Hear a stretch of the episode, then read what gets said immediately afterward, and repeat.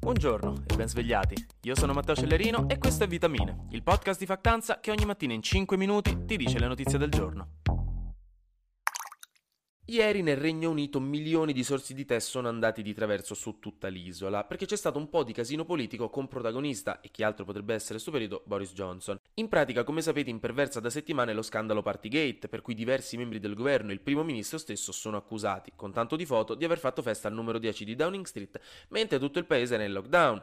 E quindi il consenso popolare si è abbassato, ma anche lo stesso Parlamento ha più volte chiesto al governo di dimettersi. Ieri questa tensione politica è sfociata in un voto di sfiducia nei confronti del primo ministro, fondamentalmente un voto richiesto e tenuto dai Tories, i membri del Partito Conservatore britannico, per vedere se il governo aveva ancora la fiducia della classe politica. Quindi se il 50% più uno dei suoi colleghi non lo avesse sostenuto, Boris Johnson si sarebbe dovuto dimettere.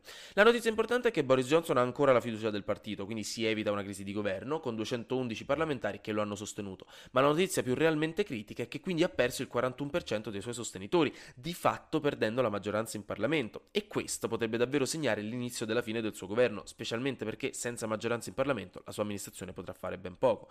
Inoltre, simbolicamente, questo voto di sicuro non rappresenta una medaglietta dei Boy Scout.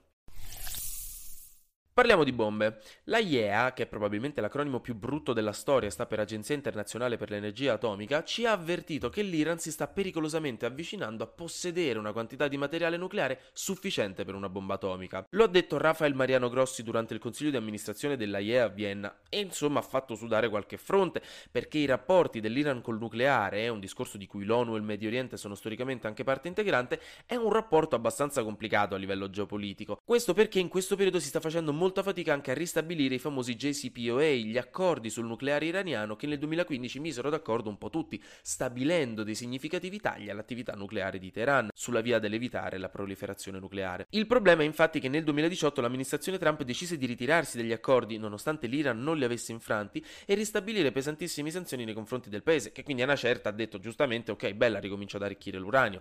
Insomma, Trump non fece una scelta molto apprezzata dalla comunità internazionale e da allora non si riesce a trovare un accordo a causa delle ovvie tensioni e della mancanza di fiducia da entrambe le parti, specialmente dell'Iran, e la guerra scatenata dalla Russia non ha aiutato per niente. Quindi insomma, un'altra gatta da pelare.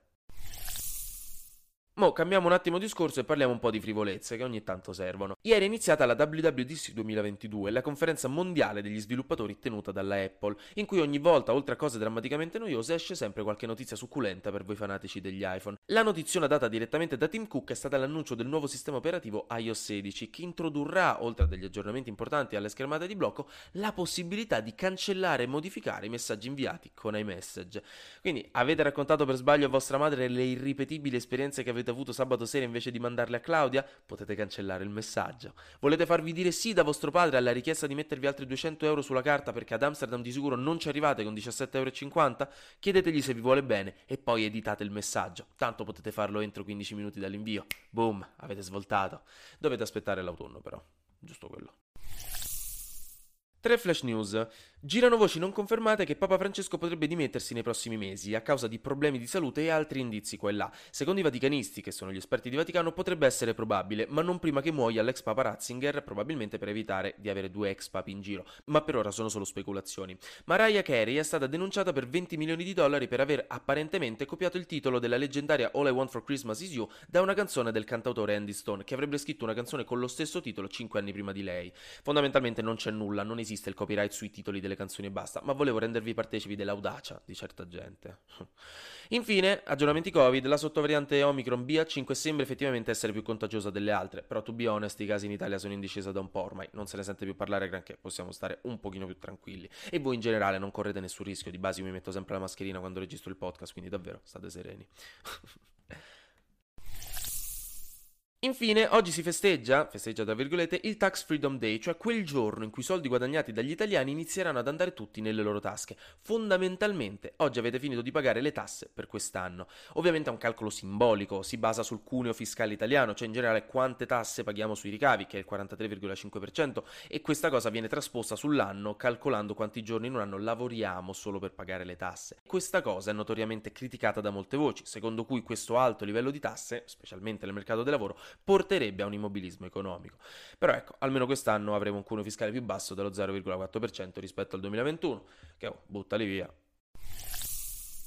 Anche oggi grazie per aver ascoltato Vitamine. Noi ci sentiamo domani perché sarà successo di sicuro qualcosa di nuovo e io avrò ancora qualcos'altro da dirvi.